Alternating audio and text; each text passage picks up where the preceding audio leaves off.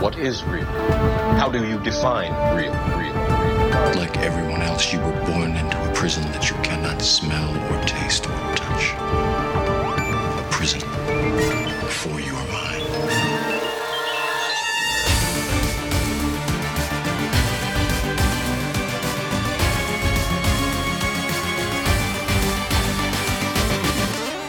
The Fashion Matrix Podcast with Pablo Mentor.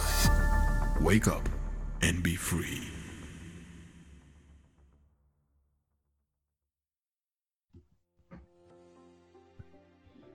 Hola, ¿qué tal todos? Bienvenidos a otro podcast de The Fashion Matrix Podcast. Yo soy Pablo Mentor y en esta ocasión traigo de vuelta a ni más ni menos el creador de El, el Agente Distinguido, Cerrando el Trato.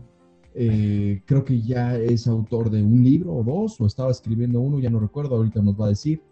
Eh, millonario, creador de muchísimas personas que han creado también su propia fortuna a través de sus enseñanzas, creador de contenido, eh, pues, no sé ni cuántos seguidores tiene en YouTube, cada vez tiene más y más y más y más. Eh, en Instagram creo que tiene 20, no, 50 mil o algo así. Vaya, una persona muy exitosa, un muy buen amigo mío que lo quería volver a traer hoy en español específicamente para todos ustedes que bien saben que me están escuchando, para que nos comparta un poco de su sabiduría en cuanto a la creación de riqueza, en cuanto a la creación de la libertad financiera y las ventas. Con eso, ni más ni menos, querido Brian, ¿cómo estás? ¿Viste? Wow, qué alta introducción, amigo. Mira, qué buenísimo. No, no, no puedo decir nada más, lo, lo dijiste todo perfecto. Bueno, todo bien, amigo. ¿Cómo te va? Las cosas ahí en México, acá, en Miami, todo bien, todo lindo, acá con un poco de lluvia, pero no me puedo quejar. La verdad que la vida te ha tratado muy bien. Ha sido muy generosa conmigo, eso sí. Y mira, eh, Dorado, guachín, ¿quién sos? Está bien dorado. Oh, el 2.0, el Pablo, el Style Systems 2.0. Qué rey, ¿viste? No, todo bien, sí, me olvidé eh, mencionarles que él es un emprendedor de Miami, bueno, de Estados Unidos, pero también viviste en Argentina, ¿no? Un- sí, ah, bueno, de adulto sí viví como un año y medio ahí trabajando con mi tío, pero de en mi niñez íbamos ida y vuelta entre Los Ángeles y Buenos Aires, así me quedaba tres o cuatro meses ahí en Buenos Aires y después volvíamos a, a Estados Unidos para empezar la escuela y todo, pero los veranos o las vacaciones del verano en Estados Unidos lo pasaba ahí en Buenos Aires. ¿Viste? ¿Por qué no empezamos por ahí? Mira, tú que has visto, te- tengo una pregunta muy interesante que yo creo que a todos los que los escuchan les va también a abrir mucho la mente. Eh, yo con la experiencia que he tenido de vender en Estados Unidos, de trabajar en Estados Unidos, pero tú siendo nativo de allá y luego yendo a trabajar también en Argentina, ¿cuál en tu experiencia es la, la gran diferenciación o la gran diferencia de ventas o de creación de riqueza, vaya, de esa mentalidad de emprendedor entre Argentina, México y los emprendedores de Estados Unidos, que yo pienso que muchos les copian, ¿no? O les copiamos a ustedes de Estados Unidos. Sí, y vos dijiste la, la palabra clave, es la mentalidad. Creo que, y esto digo, hablo en general, ¿no? Porque esto es mi experiencia hablando y pasando mucho tiempo, ¿no? Con los latinos ahí en Argentina. Es como si les da pena vender, como lo ven algo de menos. Ser emprendedor y vender es un trabajo así muy humilde, así de barrio, no es nada grande, no, no tiene el título, no tiene esas cosas como, bueno, ah, un título como doctor o algo así eh, lo ven así de menos, como, ah, eso es algo que hace alguien que no puede conseguir trabajo, ¿me entendés? Y el, opuesto acá en Estados Unidos, eh, ya los trabajos tradicionales lo ven como eso de menos, es al revés. Y dicen, no, no, uno hay que crear su propio negocio y ser emprendedor porque es lo menos no, no tiene techo y puede seguir a ser, a ser millonario sin ir a la escuela, sin tener título, sin graduarse. Y lo ven como una oportunidad. Y de lo que vi en Argentina era más como, ¿y cómo lo puedo hacer? Eso es imposible. Uno tiene que nacer en esa familia o venir de riqueza o tener ya plata. Si uno viene ahí de barrio, no, no, no- puede, porque no tiene las conexiones, no tiene la red, no, no tiene la habilidad de hacerlo, ¿no? Así que es como, sería como una clase social. Si uno no, no nace en eso, no tiene acceso a esos recursos ni las habilidades de poder lograrlo, ¿no? Así lo puedo describir, porque, pero más que nada es la mentalidad. Porque tengo, tengo un ejemplo, mi tío, Ricardo, ¿no? Que no creo que lo llegaste a conocer. Ah, ahora es multimillonario, tiene una empresa tremenda ahí ah, vendiendo ropa interior en Argentina. Y él vino de nada, porque mi familia lo conoces, mi viejo, toda la familia son humildes, son de barrio, también tenemos familia en el campo que no tiene un centavo y que viven de la tierra, ¿no? Así que, pero él fue el único más o menos que tenía, no sé, esa raíz en la cabeza de decir, bueno, se puede hacer, sí se puede, sí se puede, sí se puede. Y así lo veo, así lo veo. Es una cosa rara, ¿no? Pero de ir ida y vuelta, uno se da cuenta enseguida, porque puede vivir ahí y conocer la gente y la vibra de, de, la sociedad, ¿no? Claro. Por ejemplo, hay algo que yo veo mucho, en los, lo noto en los latinos, los países latinoamericanos. Argentina no creo que sea la excepción. Mucho chamuchero. ¿Viste? O sea, gente que tiene la habilidad de vender o, tiene el carisma, porque los latinos somos muy carismáticos, a diferencia de un alemán, por ejemplo, ¿no? Que te quiere vender algo y así muy la tonalidad muy monótona. Y en, aquí, algo que yo he visto, y creo que también pasa allá en Argentina, tú me contaste, que estás comiendo en un restaurante y te vienen a vender algo, ¿no? Te están vendiendo plumas, te están vendiendo, qué sé yo, eh, algo que se robaron de la esquina y te, te lo quieren vender y como me contaste, ¿no? Que, se roban el cobre. Sí, ahí de las líneas, ahí, ya, ya. Línea de teléfono, de todo, ya.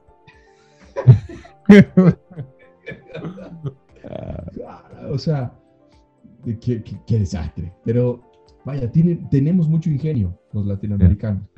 Como el hustle, no sé cómo decirlo en español, como o sea, yo he visto gente de Latinoamérica que se van a Estados Unidos y trabajan tres, cuatro, cinco veces más que cualquier otra persona de allá porque ah. tienen ese hustle, ¿no? La mentalidad. Pero acá, en, en, mi experiencia en ventas, yo, yo, he visto, eso tienes mucha razón, como que lo ven como algo menos, como, no, aquí lo importante es tener tu título, ir a la universidad. Mm. Sin embargo, hay gente que no, yo soy fan de las ventas, nos metemos al, al, al mundo de las ventas, pero como que no, hay algo que me dijeron en una empresa que estoy apoyándolos, que a la gente no le gusta ser vendida, a la gente no le gusta que le vendan, le gusta que le compren. A lo cual yo salté de inmediato, dije, en mi experiencia eso no es la verdad. En mi experiencia ha sido que son malos vendedores por culpa de estos que te están vendiendo todo el tiempo de, por favor, de mi dinero, por favor, me compro, Así, de la calle, que todo el mundo aquí vende en, Latinoamérica por necesidad, no por, eh, como por, em, que tengan la, habilidad. Entonces, ¿cuál es tu opinión acerca de eso? Que los latinos o los chamulleros en Argentina son buenos vendiendo, pero no hacen una carrera para ser millonarios, o no sé. Yeah, ah, man. Para mí eso es una cosa de, de calle, ¿no? Porque uno se cría así y, y se tiene que encontrar su propio camino y no tienen, no sé, el apoyo que tienen acá en Estados Unidos con el sistema y el estilo de vida es muy distinto, ¿no? Que nosotros tenemos que ser mucho más macho, ¿no? Y nos tenemos que cuidar y somos más de barrio y es una cosa como street culture, como dicen acá, que los chicos fuera de, de, la escuela tienen esa inteligencia porque tienen que crecer y ser hombres de joven, ¿no? Eso es una parte, ¿no? Para mí por es, de eso se cree el chamullo porque me tengo que encontrar, mira, mis, mis, padres no tienen plata, tengo que encontrar la manera por mi hustle, como dijiste vos, mi movimiento para poder conseguir los cinco pesitos para comprarme el juguete, ¿no? Y me la tengo que encontrar la manera de hacerlo. Y por esa creatividad ahí salta, porque es de necesidad, ¿no? Y también, como hablamos siempre, en nuestra cultura, ¿no? ¿Qué te dicen? Ah, trabaja poquitito, acumula un poco y quédate contento con eso. No, no, desees más. Eso, eso es cosa de, los demonios y el, el, diablo. El deseo de tener plata y ser rico. Esa gente es mala y ahí te empiezan a atacar. Si, si no eres eh, famoso o deportista, vas a ser pobre. Y así es la vida. Y así siempre va a ser, ¿no? Así que para mí es una mezcla de esas dos cosas. Que de un lado, tener esa creatividad de chico para poder conseguirte la plata para comprar el juguete me parece genio, perfecto. Porque ese es el mismo movimiento que se usa para vender ¿no? El mismo ánimo, el mismo deseo. Son, todos los ingredientes para esa receta de ser un buen vendedor, ¿no? Así que uno lo tiene por dentro, pero choca con esto de la cultura, ¿no? Que dice, oh, no, no, pero ah, qui- quiero vender, pero ah, la gente no me va a respetar. Me dijo mi mamá que me van a tratar como, basura. Y por eso em- em- empieza esas cosas. Pero acá en Estados Unidos no, no tenés eso. Sí hay gente que te dice, eso es un trabajo malo, hacer, ah, hacer esas llamadas, ¿no? Cold calling, que no, eso no es bueno, pero tampoco tenés un muro en la cara o algo que te está bloqueando, ¿no? Uno puede salir para adelante porque se mete en las redes sociales y ¿qué ves? Todos los chicos, todo el mundo vendiendo y siendo emprendedor, ¿no? Así que para mí es esa cosa, ¿no? Que uno se cría y, y- y tiene que, que trabajar para conseguir el juguetito como el chico, ese ejemplo que te di, pero también la cultura está al opuesto de lo- este movimiento de em- eh, emprendimiento, ¿no? De emprendedor. Y esa es la cosa que para mí causa, bueno, puede ser una de las cosas, ¿no? Hay, hay muchísimas posibilidades, ¿no? Pero para mí, eh, de, de mi experiencia y como lo veo de mi punto de vista, es eso. Muy buena respuesta, Carlos. Oye, ¿y qué, qué opinas de, ese, de eso que dicen muchas empresas, he visto aquí? Que a la gente no le gusta que le vendan. No, es que no se trata de ventas, se trata de la experiencia. Ok, eso lo entiendo, la experiencia es una cosa, pero como si las ventas, o sea, como si fuera el diablo. No, no, no, no. no. Mm, mm, digas que vas a vender. Cuando yo tengo la idea, por mis entrenamientos, por lo que te he visto a ti, diles, be upfront about it, ¿no? Como, sí, te voy a vender, pero no te preocupes. Y sigues. Es una objeción y sigues. ¿Qué opinas de ese dicho que a la gente no le gusta que le vendan, a la gente le gusta comprar? Yo lo veo así. No es que no le guste que le vende la gente, no le gusta ese sentimiento que uno se está forzando y usando una técnica para venderlos y manipular. Si uno siente, ah, el Pablito me está haciendo algo que me quiere, ah, como, eh, por ejemplo, hombre y mujer. Si seducís a una mujer pero se siente bien, no te va a parar, ¿no? Esa es la cosa. Va a ser, oh, bueno, mira, tomamos un trago y pasó esto y bueno, y pasó la cosa, ¿no? Y es algo muy divertido en el momento, pero las emociones siempre eran positivas y buenas. Y lo hizo bien el hombre en, e- en ese ejemplo, ¿no? Es lo mismo, si uno realmente aprende a vender, es, es muy suave. No, no, no hay gritos, no hay pelea, no hay nada. Sí, puede haber un, un objeción, como dijiste vos, un objection, no sé cómo se dice en español. Um, y, y siempre va a haber preguntas y esas cosas, pero más que nada el sentimiento acerca del momento y de toda la venta era buena, no era nada mala. Y si uno empieza a sentir um, enojo o algo así, ira o alguien está frustrado porque el vendedor le está dando y dando así, no, usted tiene que firmar, no, tiene que comprar y es muy agresivo, ahí sí, dice, no, no me gusta que me vende la gente, pero si es smooth, si es suave y está todo bien y es una conversación y es bien como liviana el aire y, y- y no hay como pelea, ¿me entendés? Ah, para mí, a- a- así, si uno se llega a entrevistar a una persona después que le vendieron en esa ocasión, no va a decir que el vendedor fue, fue malo o muy agresivo, va a decir, bueno, este, eh, no, no sé, hablamos y me pareció bien y me gustó el, el trato y, y compré porque me pareció honesto él y la oferta que me dio era muy buena, ¿no? No te va a decir, oh, no me, no me gustó el hecho que me vendió él, porque la emoción nunca le dijo nada que esto era una cosa mala o forzada, eso sería la palabra mejor indicada. Forzado, sí. O sea, será Yeah. como, digamos, que tú y yo sabemos que eso es una mentira y de ahorita quiero preguntarte eso, se da como natural, ¿no? Yeah. Naturalmente se está dando todo sin forzarlo, Mm. de manera suave, la conversación sigue sin tener que estar como, "Ah, ah, ah, pero señor, usted quiere comprar, ¿verdad? Sí, usted lo quiere comprar. O sea, como que Yeah. se da, se da, pero ahí va mi pregunta.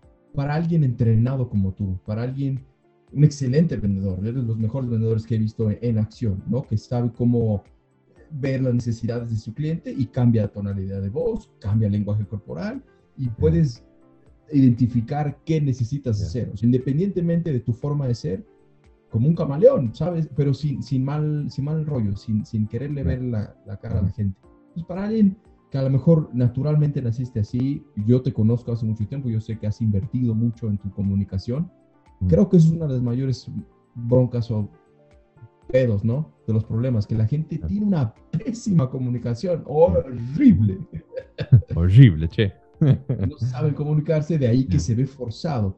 Mm. Pero, ¿cómo, cómo, ah, porque quiero hacer dos preguntas. La primera es, ¿cómo te entrenaste tú a volverte ese gran vendedor que eres? O sea, ¿cómo empezaste a hacer para que no se, si- se sintiera forzado para, forzado para Yeah. que la gente dijera, carajo, ok, firmo, boom. Yeah. Qué, qué bueno, me, me, me, hiciste sentir bien, porque la gente primero te, te compra a ti. Yo sé que te ven, y sí, en tu comunicación te ven y dicen, yo quiero con él. Yeah. Entonces, ¿Qué, qué tienes que decirle, pues, especialmente para los agentes de ventas que nos están escuchando? Ya, eh, me, me casé con el proceso, sería la Mm. mejor manera de decirlo, ¿no? Dije, bueno, estoy entrando en un mundo que no conozco, comunicación, ventas, esto es un mundo desconocido para mí. Anteriormente era un jugador de básquet, era atleta, de- deportista, ¿qué tiene que ver con, bueno, sí, siendo capitán de mis equipos tuve que dirigir un poco y ser el líder, ¿no? Pero, pero vender, o decirle, bueno, a este le voy a ayudar a vender la casa y me van a dar una comisión de 20 mil, eso para mí era, ¿what? No, eso de, de cosa de imaginación, ¿no? Pero me casé el proceso, ¿no? Y dije, bueno, ¿qué tengo que aprender? Y empecé a agarrar los libros y hacer los cursos y me dijeron, bueno, primeramente necesitas un guion, un script, y lo tenés que seguir. Claro. Primero, antes que nada, antes de cambiar o decir, no, esto no me gusta, ah, no, esto no, no suena natural, aprendelo. Y, práctica, práctica, práctica. Entre eso y todas las llamadas telefónicas y, y yendo a golpear puertas, ¿no? Después de meses y meses y un año, dos años, ahí empecé a, a sacar mi forma, ¿no? Y ser más natural, porque el hecho de ser natural, como dicen, ¿no? Es combinación para mí de, de experiencia y también tu- tus estudios, ¿no? Y combinando los dos. Si vamos a hacer todos los días una hora o dos horas de, no sé cómo dicen allá, roleplay, la práctica, vamos a simular una conversación con un cliente, ¿no? Y practicamos una hora, dos horas por día y después también tenemos tres o cuatro horas por día hablando con clientes todos los días, cinco, seis, siete días a la semana. Podés ser, por falta de otra palabra, estúpido, pero después de dos o tres meses vas a vender bastante bien por repetir tanto y tanto y tanto, pero le eché ganas. Quería ser bueno. Cuando me metí dije, quiero ser el mejor de esta compañía y aprender a comunicar, porque yo sabía las ventajas que me iba a dar en el futuro de ser bueno en las ventas, ¿no? Y, y por eso me, me- me dediqué con todo. Y dije, bueno, nada más existe menos esto. Y tengo que aprender a vender como Dios. El momento que puedo vender como Dios y puedo crear lo que quiero con mi palabra, ahí sí llegamos al cima de, de- de- de esta montaña, ¿no? Pero hasta entonces tengo que seguir, seguir trabajando todos los días. Y, y bueno, en el proceso cometés muchos errores, eh, mucha gente te grita porque no te sale bien, es, ah, este es un, un rookie, ¿no? Este no sabe porque, mira, Sí, eh, suenas horrible, ¿no? Pero es parte de- del proceso, ¿no? Que te rechacen y todo eso, pero todos los que están escuchando saben. La cosa es, me, me metí, me metí, me tiré así en el mar, desnudo, ¡boom! De una. Y mucha gente no quiere hacer eso. Saben que van a tener que hacer eso y no quieren tomar esa decisión y decir, bueno, me voy a meter 100%. Y mucha gente dice, ah, bueno, lo voy a probar, lo voy a intentar un poco, una semana, semana, dos semanas, un mes, tal vez. Vamos a ver qué pasa y ojalá me va a salir. Empiezan a hablar así y ya al escuchar eso, vos ya sabes que no va a pasar nada, ¿no? Si Pero Dios quiere, voy a Sí, vender. sí, Ah, Si Diosito quiere, todo va a salir bien y, como si ellos no tienen control de nada. Pero bueno, es una cosa que hay gente que también naturalmente ah, desarrollaron un poco más de jóvenes, ¿no? De, de, no sé, ser mujeriego o hablar así más y ser la vida de, del- de- de la fiesta, como dicen acá, the life of the party, como dicen en inglés. Pero eso no necesariamente dice que vas a ser un buen vendedor, porque el ser vendedor no es hablar mucho, es dar preguntas, buenas preguntas, ¿no? Para guiar la, conversación. Y es pura técnica. Y si uno puede aprender la técnica y aprenderlo bien y entenderlo, ser vendedor y comunicar bien le puede salir a cualquiera. No me importa de, de dónde eres, si sos chino, negro, americano, no importa, porque es una técnica. No es una cosa que uno nace con esta eh, cosa, es una habilidad mágica, no. Es una técnica. Aprender la técnica y vas a poder ser buen vendedor. Punto y claro. Y creo que esa habilidad te sirve para todo, para tus relaciones de amistad, de pareja, de, o sea, el desarrollar la habilidad para saber vender, pues te sirve para todo. Y hay gente que luego no lo ve, solo lo ve para sus comisiones, pero esto sirve para todo. Pero qué bueno que dijiste, escúchenlo todos amigos, dij- dijo, el saber vender no significa hablar mucho. Porque a lo mejor tú eres un, ah, bla, sí, entonces lo que viene siendo, mira, esta pluma está increíble porque la puedes pintar y tiene... No, es hacer preguntas específicas, saber escuchar, cualificar a tu, o precalificar a tu cliente, ¿no? Para saber qué necesita y saber si yo puedo solucionarlo, ¿no? Y creo que para como ponerlo en una palabra, lo que nos dijo Brian es compromiso, te comprometiste con tu éxito, o sea, con, con, con el, si quiero ser el número uno, y hay mucha gente que, tú, como tú lo dijiste, no se compromete. O sea, se meten, pero tienen mil opciones más. Eso no es un compromiso. Un compromiso es quedarte ahí en las buenas y en las malas, ¿no? Yep. ¿Cómo lidiaste tú con esos, con esos momentos malos que todo agente de ventas, especialmente cuando apenas va iniciando, yo lo he visto, he visto chavitos, no sé, de 20 años que, que lo están haciendo bien, están leyendo el guion, pero se desaniman, dicen, no, es que yo no soy tan bueno. ¿Y tú cómo, cómo lidiaste con ese proceso? Y bueno, como aprendí, hay que fracasar para lograr, ¿no? Así, es la cosa, ¿no? No es que vamos a levantar el teléfono y de primera llamada, oh, Pablo, me llamaste, sí, quiero, quiero comprar, por favor, vente para acá y ¿cuántos tenés? ¿10 trajes? No, por favor, quiero comprar 20, te voy a dar una comisión extra. Eso es cosa de película, ¿no? O de, de un sueño. Y le digo, la oportunidad está presente, uh, vamos a decir, porque es difícil. ¿Me entendés? Si no, vamos a decir que cada vez que uno levanta el teléfono de dos llamadas, logras una venta. Todo el mundo estaría vendiendo y ya no, no podrías tener oportunidad de nada. Así que para mí es una cosa, como cualquier cosa que hacemos en la vida, ¿no? Empezás a entrenar el cuerpo o te cuidas de tu salud, empiezas a comer más sano y dejas de you know, fumar y hacer todas esas cosas y te empecés a sentar o sentir mejor, perdón. Ese es un proceso. Después de un mes se te limpia la sangre, después de dos o tres meses tu piel cambia, ¿no? Después te sentís mejor, tus ojitos se quedan más blanquitos y no están rojos porque estás hecho mierda, ¿no? Y todo drogado. Y es una cosa que tarda meses y meses y meses y meses o años para limpiar el sistema, ¿no? Y, y quedarte puro. Así que es como cualquier otra cosa cuando éramos niños y aprendimos a caminar. Claro. Creo que dicen por promedio un, un, bebé, no sé, en unos minutos se cae como 17 o 18 veces. Yo lo veo Y, no- mi bebé. y se, da, se da por vencido el bebé. Oh, no, a la mierda, no voy a aprender, mejor silla de rueda y listo. No, sigue y sigue hasta que logra empezar a caminar y agarrar la mano, es la misma cosa. Ese proceso está presente en toda tu vida. Es algo del universo, vamos a decir, ¿no? Y es un proceso que uno no puede evitar. Y con eso, como el pibe, el bebito que se cae, son los fracasos que uno tiene cuando vende, que te rechazan, es la misma cosa. Y aprendes mucho en los rechazos, porque puedes decir, bueno, ¿qué hice mal? ¿Qué puedo mejorar? Dije ah, bueno, cuando, cuando dije esta palabra no lo dije bien, vamos a mejorar. Y por eso es importante tener un coach o un mentor que te dice, ah, eso, mira, escuché la grabación de tu llamada, bastante buena, pero te faltó este cosito ahí en el fin, que por eso te dijo, no, cambia esto, vamos a practicar, dale, boom, boom, boom, boom, boom. Ahí la próxima llamada uno puede mejorar, ¿no? Y así es el proceso, como hice yo con mis deportes, ¿no? Y es una cosa que también, eh, como dijiste, comprometido, ¿no? Y uno tiene que decir, y eso puede sonar extremo para mucha gente, pero por vida. Esto es un proceso que vos te tenés que comprometer por vida, porque siempre vas mejorando. Por ejemplo, a decir que, vamos a decir que yo y vos, Pablo, vamos a presentar a un negocio ahí en México. Yo nunca presenté así algo formal adelante de personas en español, más en ventas, porque yo aprendí todo en inglés.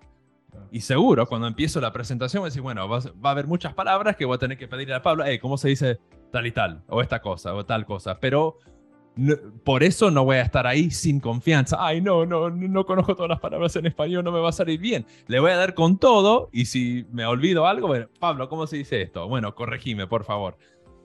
Porque eh, el hecho de vender también, esto se puede conectar, no es solamente las palabras.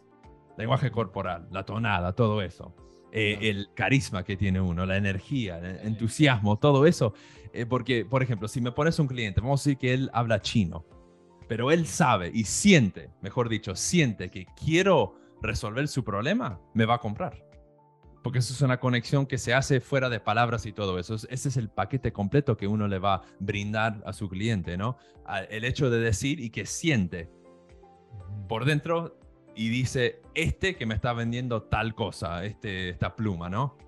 Realmente me conoce y sabe que necesito la pluma, por eso se la voy a comprar, ¿no? Y si uno puede hacer eso, eso es el hecho de vender. Demostrar que uno puede resolver el problema que tiene tal persona, ¿no? Listo. Boom. Eh, Sharpest attack. eh, O sea, en español no me preguntes, no te puedo decir. eh, eh, filoso como un puto clavo. No, no, no. sí. uh, uh, enthusiastic as hell, a Yeah. figure of authority. Yeah, Yeah. You, know, you know what I'm talking about, brother. Sí, sí, si no es en, buenísimo. en español, esto de- también lo, lo quiero hacer en inglés después para, para llegarles a todos, pero qué interesante todo eso que dices. Es, eh, y yo lo veo con mi hija. Apenas está empezando a caminar, dar sus, tus primeros pasos y ¡boom! Se va, se cae de nalga. ¡Boom! No llora ni nada, se cae como ¡oh, shit! Y de, de inmediato ¡boom! Let's do it again, baby. Así, Yeah. Luego, luego, luego, luego. Y creo que tiene razón. Esa, esa energía la tenemos todos, pero poco a poco se nos va apagando por la sociedad, por eso que dijiste hace un momento de, ay, no, Diosito, o es que no, ser rico es malo, y se estupideces mentales que, que te van quitando ese entusiasmo, ese- esas ganas de, bueno, no importa, no vendí de esto, no importa. Ahora, después quiero pasar algo, yo qui- quiero comentar algo que me imagino que tú también debes saber mucho, tienes más experiencia en ventas. Eh, es un juego de números, ¿no? Ujú. Eh, O sea, y como ah, yo he visto muchas empresas que, al menos aquí en Latinoamérica, no hacen roleplay y le dicen ro- role, roleplay. Roleplay. Role- Coldplay, como Coldplay. como Coldplay, pero roleplay. Y, y deciden no hacerlo. Eh, y los mandan así al campo de inmediato como, do it. Ok, sí, es una forma, pero carajo, yo les digo, oye, el roleplay es importantísimo porque, o sea, mínimo una hora dentro de la oficina debería de estar destinada, mínimo, y es muy poco, mínimo, para estar, boom, boom, boom, boom, tú eres el cliente, yo te doy una, me das una objeción, ¿qué digo aquí? Y lo anotas todo, ¿no? Y por eso tienes tu guion y le vas dando, ah, bueno, le voy a cambiar esta palabra, yo, yo, Pablo, lo digo de esta forma, Oh, hasta que se vuelve como, como dice el lobo de Wall Street, Jo- Jordan Belfort, um, como eh, incom- incompetent conscious, o algo así. Yeah. Uh, Que- unconscious competence. Yeah. Exacto, que, Yeah. que te tienes que hacer inconscientemente competente, carajo. Yeah. Co- Suenas como poeta, amigo. Que me parió, como inconscientemente competente, damn. Para que, o sea, sí, ¿no? Para que lo, lo hagas de manera natural, entre comillas, pero es porque ya lo has hecho una y otra. Me imagino como cualquier otra habilidad. Tú mismo lo dijiste, la habilidad, eh, la madre de tu habilidad es la repetición. Hacerlo y hacerlo y hacerlo y hacerlo. Ah, ¿Qué piensas de eso? De las empresas que no hacen el roleplay. Y um, en cuanto a, por ejemplo, llamadas en frío también. Aquí, en, en la- al menos en México, el- se le dice cambaseo al door knocking. ¿Por qué? Ah, no Cambaseo. fucking idea, pero se le dice cambaseo. Y creo que en toda la- Latinoamérica. Aquí no se hace mucho porque la gente tiene miedo por cuestiones de seguridad, ¿no? Porque Yo sé que tú tienes historias de eso, por eso quiero que, que lo cuentes. Eh, o sea, aquí la gente, no sé si le estoy tocando a un narcotraficante, no sé si me van a dar más trompadas, porque pues tú sabes que la seguridad en países como Latinoamérica es diferente. Sin embargo, yo invito a todas las personas que entreno, les digo, no importa, hermano, eso es tu diferencia, por eso tienes que cuidar tu imagen, tu, Ujú. la energía, como tú dijiste, te ves diferente, y dices, hey, ¿cómo estás hoy? ¿Tienes un minuto? ¿Cómo te encuentras hoy? ¿Tienes 60 segundos? ¿Cómo, ¿Qué piensas tú acerca de eso? Número uno, empresas que no hacen roleplay. Ya. Número dos, el door knocking o el canvaseo aquí en México. Bueno, en Latinoamérica. El canvaseo. Wow, qué palabra. Bueno, el roleplay. Vamos a decir que nosotros dos somos parte de un equipo de fútbol. Pablo, ¿vamos a entrar a la cancha a jugar al campo sin calentamiento o no? ¿Vas a entrar con el cuerpo frío? ¿Qué pasa? Y bueno, te vas a lastimar, ¿me entendés?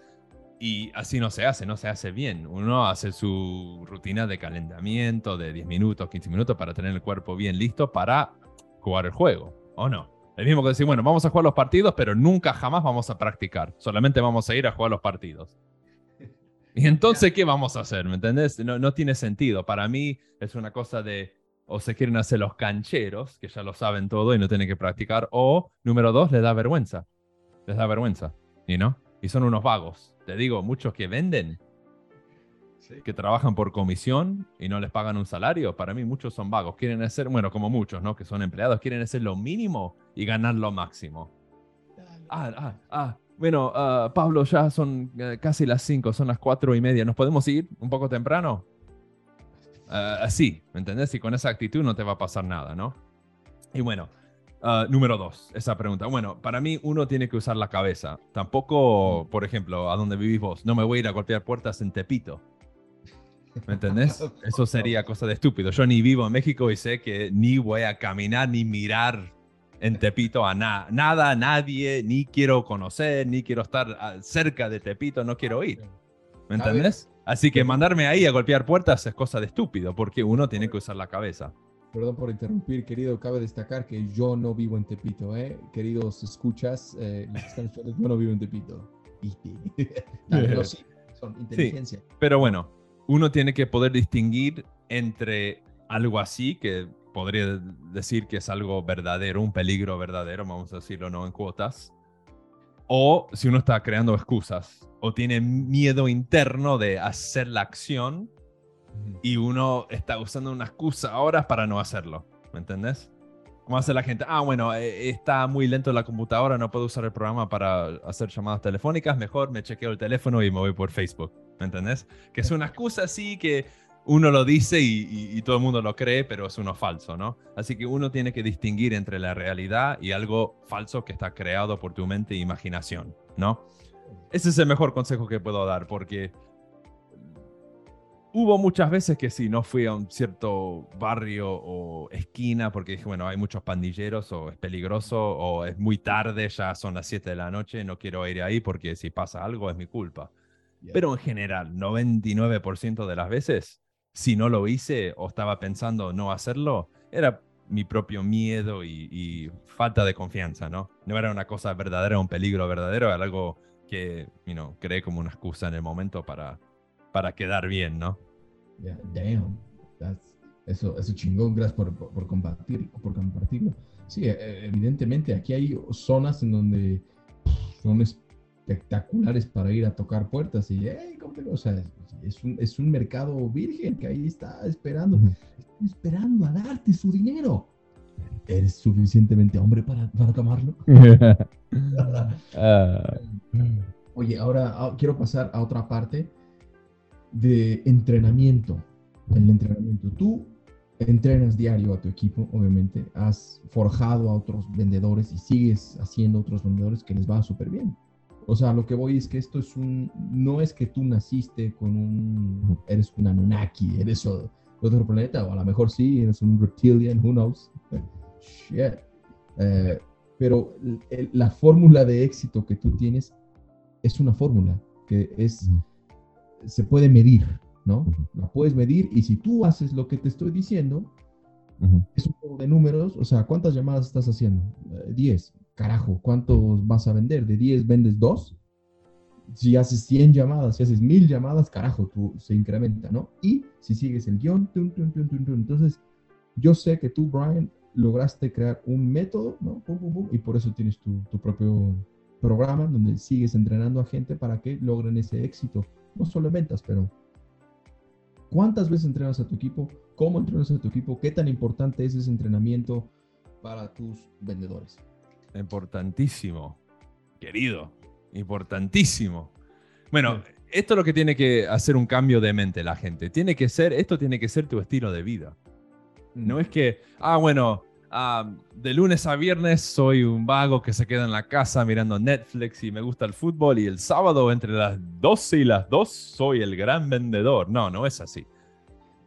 Tenés que, que- que ahogarte en comunicación y las ventas. Tiene que ser todo. Como dije hace como 20 minutos, que me obsesioné con esto porque dije, bueno, esto me va a cambiar la vida y, y veo qué útil que es esto. No solamente en mi negocio, pero en la vida.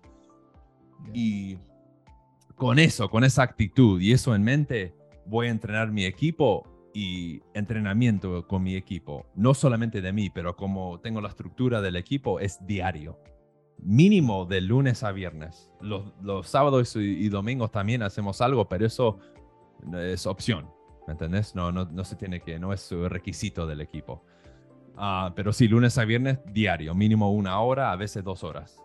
¿Me entendés? Con roleplay y entrenamientos y todo eso, porque tener un poco diario es como dijo el, ¿cómo se llama ese? El, um, ese entrenador, uh, Jim Rome o algo así, que dijo, bueno, um, es como motivación y entrenamiento es como una ducha. No se tiene que hacer, pero lo recomendamos diario, ¿no? Algo así dijo, ¿no? No me acuerdo. Que sí, uno no se tiene que duchar o bañar todos los días, pero está recomendado que uno lo hace si se queda limpio, ¿no? Uh, es la misma cosa. Y, pero bueno, si, vamos a decir, si uno ya toma la decisión y está comprometido que esto es un estilo de vida, ya es ritual hacerlo diario. Va a querer hacerlo diario. Va a estar buscando el entrenamiento, va a estar emocionado por el entrenamiento, ¿me entendés? Va a ser algo que, ah, bueno, lo quiero hacer como cuando uno que está emocionado y, para ir a entrenar o meterse en su deporte o o jugar el jueguito, que uno se mete ahí en los videojuegos una hora todos los días, eh, es la misma mentalidad, lo querés hacer, estás esperando de llegar a tu casa y entrenar, o ir a la oficina y entrenar, estás poniendo la, el traje y la corbata a las 6 de la mañana ya listo para irte y llegar a las 9, ¿me entendés? Pero eso es un cambio de actitud, porque lo que pasa es que cuando uno se mete a vender, lo ve como, ah, esto es otro trabajo, ah, tengo que llegar a las 9, estar hasta las 5, pero uno lo tiene que ver con algo sin techo, ¿no? Con posibilidades ilimitadas. Porque al poder vender, podés generar plata en cualquier mercado, en cualquier parte del mundo. Y siempre vas a ser útil para la economía. Y más para tu propio bolsillo. Por eso le digo a la gente, sí, me metí y aprendí a vender casas, bienes y raíces, ¿no? Agente inmobiliario. Mm. Puedo vender cualquier cosa. Eh, mira, está, mira, está I voted sticker, ¿no? Sí. Estas cositas, si quiero lo puedo vender. Este cosito de Orgone lo puedo vender si quiero. Micrófono lo puedo vender. Camisas lo puedo vender. Cablecitos así de la, de la cámara lo puedo vender. Computadoras lo puedo vender. No importa, porque el proceso es lo mismo. Eso. Pero es, es la actitud, ¿no? Y la fórmula es fácil. Lo único es que sí, uno tiene que meterse y entender, bueno, esto me va a tardar un año, dos, tres, cuatro, cinco para llegar a un punto que digo, bueno, soy muy bueno soy un máster de esto, ¿no? Pero también a la misma vez no es rocket science, Pablo, vamos a decir la verdad. El, el, el, Elmer Homero. Entonces, ah, dijiste algo muy, muy importante que quiero hacer, volver a repetir. Si tú sabes vender o si aprendas los fundamentos de, de vender, no importa si estás vendiendo bienes raíces, si estás vendiendo ollas, si estás vendiendo carros, lo que quieras, el proceso es el mismo, ¿no? Exacto. la comunicación es la misma. Hay gente que luego se queda, yo he visto agentes de ventas que he entrenado ya más grandes, 50 años o así. No, yo tengo experiencia vendiendo pues, enciclopedias. Y yo, ok, cool. Entonces, ¿por qué no vendes esto? Oh, es que esto es otra cosa. Está rocket science, ¿no? It's rocket science, you know what I'm saying? Y ahora, eh, volvemos al, al, al, compromiso. Creo que sí hay muchos que prefieren dejar el fin de semana. Y yo creo que haces a propósito el entrenamiento fin de semana con tu equipo libre para ver quién tiene el hambre, quién tiene la ambición, quién va a lograr ser el mero, mero chingón, ¿no? Eso es algo muy bueno como líder, que creo que también hay gente que me está escuchando que son directores de territorio, ventas, entonces digo, oye, cabrón, luego, no nada más es mandar a tu equipo a, enseñarlos a vender, sino crear otros nuevos líderes también eso se ve poco, cabrón. Eso yo lo he visto muy pocas veces que, ah, es cumpleaños de mi hija, bueno, damn, pero if I, if I have to sell something y sé que me voy a llevar una comisión gigante, like, baby, I don't, shit, I don't know, man, you know what I'm saying? tengo que hacer mi venta. Soy comprometido, ¿sabes lo que digo? sí, es, es, un test, es un test que le hago al equipo psicológico. test psicológico. ¿Se animan? Sí, claro. Eh, espera, te iba a preguntar una última cosa que es súper importante en cuanto a, a, los números. Sí, ¿no? Es, me imagino que la prospección. ¿Cuál es tu proceso de, de, prospección para gente que, por ejemplo, se queda sin actividad? Que dice, bueno, ya le llamé a todas las personas que tenía aquí. Siempre puedes encontrar. Yo les digo, eh, hazte una encuesta, salta a la calle y pregúntale a la gente, y boom, boom, y así sacas más prospectos para seguir haciendo llamadas diario mínimo, carajos, 500 llamadas diario, ¿no? Brian, tu equipo y tú, ¿cómo lograste crear, tener esa actividad diaria? O sea, yo sé que tú estás en bienes raíces, pero ¿qué consejo le darías a los vendedores? Eh, Es como dijiste, si uno no está en una cita con un cliente, ¿qué tenés para hacer? Nada, tenés que encontrar un cliente. Y si no haces llamadas telefónicas y cambacero, como dijiste, o estás ahí afuera hablando con la gente ahí en el, en el mall o en, no sé, en una estación de servicio o lo que sea, tenés que hablar y Hablar. seguir. Cada conversación es una oportunidad, ¿o no? Y así es. Pero les da vergüenza. Ay, no, ¿cómo voy a acercarme a alguien ahí en la calle y hablarle? ¿Y qué vas a hacer? ¿Estar en la oficina ahí, rascándote el culo? ¿Qué vas a hacer? ¿Entendés? Ahí con el dedo en la nariz, ¿no? Pero es una cosa, yo le decía a los agentes acá, si no estás en una cita negociando o con un cliente, estás en el teléfono o afuera hablando con las personas. Punto. Así vas a atraer más clientes. Prospecting. Así, siempre. Boom, boom, boom, boom, boom. Bueno, ¿a dónde voy? Ah, ya um, llamé a toda la gente en la lista. Bueno, agarra una nueva lista. O empezá otra vez y llama a la lista otra vez a ver si la segunda llamada te contestan. Porque cuando uno va llamando, va anotando con quién hablaste. Llama otra vez la gente que no contestó en la tarde. Y ir a golpear puertas, ¿no? Ir afuera, no sé, a, un- a una feria, a un mercado y hablar con todas las personas. Bueno, voy a hablar con 30 personas. Y en camino a la casa también, parás a agarrar gasolina, hablas con todos. Si quieren comprar una casa, ¿no? Y, y ahí, en esos momentos, no me importa tanto la técnica. El hecho que uno está hablando y el esfuerzo de hacerlo, ahí uno va a mejorar y tiene más oportunidades. Porque hay mucha gente que sí tiene, vamos a decir, eh, es más natural para estas personas de ser vendedor, pero le echan muy poco esfuerzo. No le echan ganas, no le echan el ánimo. Y no les va bien, porque dicen, bueno, tengo la habilidad, voy a hablar con cinco personas por día. Y el otro que no tiene nada de habilidad habla con 50. El que habla con 50 le va a salir un montón de ventas. Eso. Porque, como dijiste, es un juego de números. Porque el hecho es esto. Si hablo con 100 personas, de esos 100, ¿cuántos necesitan comprar o vender una casa? Uno, dos, tres. Y hasta, hasta que llegas a esa persona, podés ser el mejor vendedor del mundo, pero no tienen deseo ni necesidad de comprar o vender. ¿Cómo te van a decir sí? No me importa que no quieras, Pablo, vas a comprar. ¿Me entendés? No, porque soy el mejor vendedor, ¿me entendés? Ah, Tenés que reconocer mis habilidades, comprá. No, no es así, ¿no? Así que por eso es un juego de números, porque hay cierto porcentaje del público que necesita tu producto o servicio.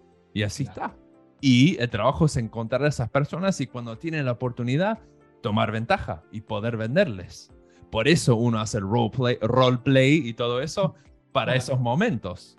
Así tenés mejor porcentaje para cerrar el cliente. Y así es. Pero tenés que seguir hablando y hablando y hablando. Y, y bueno, y a veces es aburrido ese proceso. Pero una vez que uno tiene el, el movimiento y ya empieza a agarrar cliente número uno, dos, tres, cuatro, ahí empieza a correr la bola y se pone un poco más fácil. Porque todo el trabajo que hizo uno día número uno a 90, le empieza a pagar el día 100, 110, 120. Son como ciclos de 90 a 120 días esto de ventas. Porque es muy raro que encontres a alguien ahí en el momento, boom, te compran. Y Hay que seguir, follow up y todo eso. Y bueno, después de la tercera, cuarta, quinta, sexta, séptima llamada, ahí te empiezan a comprar y dicen, bueno, antes no necesitaba comprar, pero ahora sí, vendeme. Ok, justamente te iba a preguntar de eso. Eh, no tener miedo a insistir, entonces, ¿no? Porque ahí dicen, no, no me interesa. Eh, oye, ¿cu- cu- ¿cuánto vendiste hoy? "Eh, no, me dijeron que no le interesa. Come on, nigga. O sea, es como, "Pero, follow up", you know, ¿sabes? Tienes que seguirle dando, seguirle dando. O sea, aunque te dijo que no le interesa, no le interesa ahora, pero a lo mejor en un mes ya le interesa o en una semana, qué sé yo. Entonces, no tener miedo a insistir. ¿Estás de acuerdo? 100%, Ok, 100%. Entonces, y dijiste como de 5 a 7 llamadas. Mi segunda pregunta iba a ser, ¿cuál es tu proceso de ventas? ¿Cómo entrenarías a una persona? Porque una cosa es prospectar, ¿no? Y otra cosa es eh, hacer la primera llamada, que ahí no le vas a vender. Estoy casi seguro que en la primera, ah, sí, ok, te- ok, ya, boom, son 10 mil pesos, boom, órale. No, entonces, más o menos, y esto es para gente, o sea, para, estoy hablando de cosas muy básicas que seguramente Ya. tú dices, bro, tengo mil información de estos, les Bruh. recomiendo Brian Casella, eh, arroba Brian Casella en redes sociales, en Instagram, lo voy a dejar todo aquí para que lo sigan porque habla de eso. Pero para este podcast, ¿cuál es el proceso entonces? Llamas y como a la quinta, séptima ya haces una cita y ahí lo cierras. When hablamos de ventas, but es todo básico. Ah, bueno, mira, así es. Uno tiene que definir lo que es un lead. Un lead sería una persona que está interesada. Así lo decimos en inglés, lead. Y bueno, de ahí uno puede crear la definición de su sistema de lo que es follow-up, la segunda, tercera, cuarta, quinta llamada, hasta que venden. The leads are weak. Los leads are weak. Los leads son débiles. Um, y de ahí empieza. Así que, bueno, si uno trabaja para una empresa, muchas empresas ya tienen el sistema y te dicen, bueno, seguilo, ¿no? Y ya te ponen ahí todo el proceso. Si no, si uno es un emprendedor, tiene que crear su propio sistema o agarrar uno de un mentor, un coach que uno contrata para ayudarles, ¿no? Bueno, vamos a crear un sistema. Yo cuando creé, creé el mío dije, bueno, para mí alguien que está interesado, un lead verdadero, sería alguien que quiere comprar o vender una casa en 30 días o menos.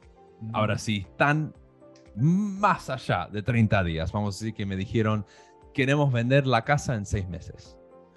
Creé un sistema que está atado a ese, que dice, bueno, estos no están interesados ahora, pero los tengo que seguir llamando y tocando cada tanto para mantener la relación, ¿no? Y de ahí vino todo, que le mandaba email cada semana, cada dos o tres meses, una llamada telefónica, un texto, hey, ¿cómo estás? ¿Les puedo ayudar con algo? ¿Todo bien? ¿Cómo van las cosas? y los tocaba y era un sistema. Lo puse en mi sistema de telefónico online que usaba y ponía las notas. Bueno, hablé con Pablo el, el 9 de noviembre, llamalo otra vez el 9 de enero y ahí dejaba notas. Pero dedicaba una hora o media hora por día, dependiendo del tamaño de la lista, ¿no? Media hora o una hora por día para hacer esas llamadas telefónicas y hacer videos y texto, email, de todo. Uno tiene que tocar de, de, de muchos ángulos, porque si uno sigue solamente siguiendo uno que llama muy seguido o solamente manda email, ah, no es muy eficaz. Uno tiene que cambiar de ángulo porque la gente te puede bloquear muy fácilmente. Te ven dos o tres llamadas telefónicas y, ah, bueno. Y esta es la cosa. Si no contestan, no es mala señal. La gente te va a contestar y responder cuando te necesitan. Mm. Acuérdense de eso. Yo eh, he pasado por gente que al día, ¿viste? Cada, el quinto de cada mes, enero, febrero, marzo, los llamo y nunca me contestaban. Pero después de 12 o 13 o 14, ahí me respondieron, me contestan, ah, bueno, sí, te necesitamos. O me mandan un mensaje el día siguiente, hey, Brian, ah, ahora sí queremos vender la casa, hablé con mi esposa, estamos listos. Pero uno en la mente puede pensar, ah, bueno, no me contestaron ya 11 llamadas seguidas, ¿los saco de la lista o sigo llamando? No, seguí llamando, seguí mandando los emails. Si uno le manda algo por el correo, seguí mandándolo. Porque uno nunca sabe cuándo te van a, mandar un mensaje o decir, hey, estamos listos. Porque la gente, mira, si eres vendedor, la gente no quiere ser tu amigo. ¿Ok? No están buscando, hey, Pablito, no, vamos a echarnos una tequila. No, olvídate como tu dentista. ¿Hablas con tu, dentista todos los días? ¿Te importa lo que está haciendo? ¡Eh, loco, vení, vamos, vamos, a tomar un traguito! No, nunca. Cuando te duele el diente o te toca ir al dentista, llamás, haces la cita y vas, ¿o no? Listo. No querés ser ni tenés el deseo de ser su amigo. Y así es la cosa. Así que seguí haciendo tu trabajo. Y cuando está el sistema puesto que tenés que mandar email, hacer llamadas telefónicas y todo eso, seguí. Y cuando ellos están listos, te van a mandar un mensaje.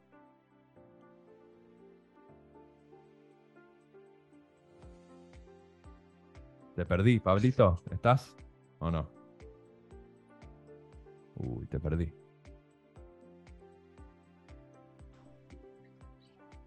Hasta hubo un pequeño problemilla técnico, pero estamos de vuelta.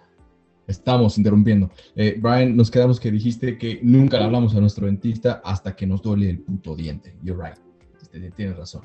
Así es, ya. Así que uno tiene que estar siempre adelante con el marketing, it's not rocket science, adelante de sus clientes, porque uno nunca sabe el momento indicado. Y si dejas de mandar los emails y dejas de mandar tus cosas, eh, cualquier cosa puedes mandar por el correo, ¿no? O, o mandar un texto, hey, ¿cómo estás? O hey, si necesitas algo, este es mi número, o un video todos esos gestos chiquititos se van acumulando, ¿no? Y la gente se acuerda de, vos y de tu servicio, nada más.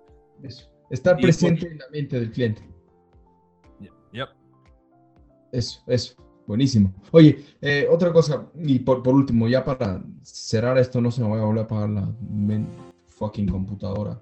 Este, la gente que no quiere entrenamiento, ¿no? Los que ya están como muy cuadrados, empresas, por ejemplo, o tú los, los, coach, los esto, acabas de tener un evento donde estás justamente entrenando a gente, a emprendedores. Entonces, ¿qué tienes que decirle a todas estas personas, todas estas empresas que tienen un equipo de ventas? Que eh, tenemos muchas cosas. Eh, es como hablamos con Dominic Swain. No, ya, cabrón, serio. Dude, tenemos tantas este, chistes internos que se nos da el pedo, carajo. Pero gente, empresas que no quieren contratar a, coaches o que no creen, especialmente en Latinoamérica, es como, eh, no te voy a pagar tanta cantidad de pesos porque, porque no, no, no lo necesitamos. Muy buena pregunta. Uno se tiene que preguntar primeramente de dónde viene esa mentalidad. Mm. Porque si me pongo a pensar, gente que estudie, o vamos a decir, gente que he visto en la tele, deportistas, actores, gente que llegó al cima de su cosa, de su carrera, de su deporte, y me, y me pongo a pensar y, y deducir, ¿cómo llegaron ahí? ¿Qué hicieron para superar a los restos para llegar arriba? Una de las primeras cosas que vas a encontrar es que tienen un entrenador, un coach, un mentor. Claro. Punto. Así que si uno va, a empezar a hacer la matemática de cómo llegar y todos lo mejor es tener un coach, ¿cómo me vas a venir a decir a mí que no lo necesitas? Si realmente, este es el punto, ¿no? Si realmente querés ser el mejor o muy, muy bueno. Ya. Y así lo dejo. Pero si alguien me dice eso, digo, bueno, entonces no estás listo. O no tenés el deseo de ser muy, muy bueno querés estar ahí por el promedio o quizás un poco mejor. Pero si quieres estar arriba de todos, eh, del porcentaje del, top 5%, ¿viste? Los mejores de los mejores, no vas a llegar. ¿Cómo, por ejemplo, le digo a ese chico, ¿cómo vas a ganar una persona como yo sin que, que yo o alguien más que es bueno te entrene? ¿Cómo vas a hacer? Te va a tardar dos vidas para llegar. Porque yo sí, desde el inicio yo pagué un coach en sales, en bienes y raíces, ni siquiera tenía la plata. Lo puse en una tarjeta de crédito y dije, bueno, tengo que tener éxito sí o sí, si no, no lo puedo pagar y me van a, mandar a la cárcel, ¿no? Y me van a arruinar el crédito y voy a estar en la bancarrota, ¿no? Pero en el riesgo que quería tomar porque dije, bueno, lo voy a superar, este momento, este sacrificio lo voy a poder superar y lo voy a poder hacer pero en mente siempre quiero ser número uno, quiero ser número uno, quiero ser número uno. Y lo tenía escrito por todos lados, soy el número uno vendedor de mi oficina. Eso. Ahí escrito, lo tenía en el bolsillo ahí con las tarjetitas, lo miraba, los autos que quería comprar, la plata que, que, deseaba, eh, cositas así. Tengo confianza, soy el mejor vendedor. Mira, me, veo chingón en mis trajes. Todas esas cosas lo, lo tenía escrito ahí. Dije, soy el mero mero. Todo. Y, y pero acordate, estaba comprometido de ser el mejor y esa decisión se tomó antes de empezar todo. Dije, si me meto a este mundo de ventas y bienes y raíces, quiero ser el número uno, quiero ser el, Aquiles de Troya, ¿no? Quiero ser el mejor. El mero mero. Y si tú no lo pudiste ver, ven va a ver lo mejor de cerca, ¿no? Pero así es, así es. ¿Qué es eso? Compromiso, decisión y actitud, como dijo el Earl Nightingale, ¿no? Es todo en tu actitud, tu actitud de, ganador, de, de, desear el mejor, de, hacer todo lo posible y todo lo que se tiene que hacer para lograr éxito, que cada uno tiene su definición de éxito, ¿no? Pero hacer todo lo posible y todo lo que se tiene que hacer hasta llegar, como decía el Jim Rome, the until formula, ¿no? Gotta become a better person. carajo, qué buen podcast, la verdad. Está para toda la gente que se lo voy a mandar, ya sé a quién se lo voy a mandar y la gente que lo va a escuchar de todas formas. Yo sé que esto les va a llenar mucho, les va a dar como el, como el, el GIF, el GIF del niñito. después, después de este podcast vamos por un pomito, güey. Güey, vamos por unos lobukis, güey, aquí, güey, acabando, güey. Paso por ti, güey, en el Lambo, güey. Pues, eh, mira, hay tantas cosas que hablar contigo y esto lo quiero volver a hacer en inglés, que hablar de objeciones, objections, todo eso, cómo, cómo lograste tener este, tu, tu, ¿cómo se llama? Tu Lamborghini, por ejemplo, cómo usar la deuda de manera inteligente, carajo, tantas cosas que podemos hablar que la gente de aquí, Wow. latinoamericano, dude, la gente de Latinoamérica no tiene puta idea, por ejemplo, no saben qué es un puto LLC. Eh, y aquí yo investigué, yo ya sé cómo ponerlo, ya lo estoy por poner. Para sacar yo mi crédito y todo, dije, damn, nigga, I've been dumb. Shit. Estoy sacando un montón de provecho, encontré el nicho, porque la gente también no hay muchos que vendan a través de su estilo. Estoy escribiendo un nuevo libro, por, por cierto, es la primera vez que lo voy a decir, estoy escribiendo un nuevo libro, ya lo voy a imprimir, primero voy a imprimir como mil, dos mil copias, que sé que se van a vender como pan, que se llama Vendiendo con Estilo. Va a ser para el mercado latinoamericano, para atacar eso que es como, dude, gotta look sharp, baby, you know what I'm saying? Órale. Tienes que verte bien y tanto que, que- que quiero compartir con tu sabiduría, ¿sabes? Que quiero que la Claro. gente de Latinoamérica te escuche porque tienes muchísima sabiduría, llevas años haciendo esto y no nada más por ti, sino he visto cómo esa- tu- tus métodos funcionan, porque se ve, es algo repetible, es algo que se repite con otras personas que también tienen mucho éxito. Yo incluyéndome, yo empecé a estudiar muchas cosas de ventas, yo me consideraba buen vendedor, pero empecé a estudiar cosas tuyas cuando, pf, carajo, hace, ¿qué? ¿Siete años que nos conocemos? Y dije, God damn, this shit is cool. el amiable, el analytical, todo eso, cómo llegarle al diferente tipo de cliente. Así que yo estoy muy agradecido por tu tiempo, carnal. ¿Viste? Eh, algo más que le quieras decir para, para terminar, porque no quiero que se apague la computadora. ¿Te, te- ¿Qué te quieres gustó el, el trajecito rojo? ¿Te gustó, no? Chingón, vendiendo con estilo, ¿viste? Dije, alto, alto estilo, alto estilo. Este cabrón aprendió algo también. Carajo. Ahí le dice, me paré adelante de todos y dice... Sí, eh, fashion police, man, it's everywhere. El fashion police. está- No, prim- no, pero gracias por tenerme. Ah, Pablo, este podcast es muy bueno. Me, me da mucho, mucha felicidad ver que you're so consistent, ¿viste? Ya tenés tantos episodios con, you know, The Fashion Matrix y he visto tantas personas hacer 20, 30, 40 y después lo, lo dejan. Y sos uno de los pocos que siguió con su podcast, así que está, está muy bueno, está muy bueno. Y también, no sé si lo anunciaste al mundo, pero felicidades por tu otra compra. No sé si lo anu- anunciaste o dijiste algo, pero no voy a decir nada, ¿viste? Oh, no, no, pero sí, que, que, que lo sepan. eh, mi, mi- my first house, mi primer casa a la compra.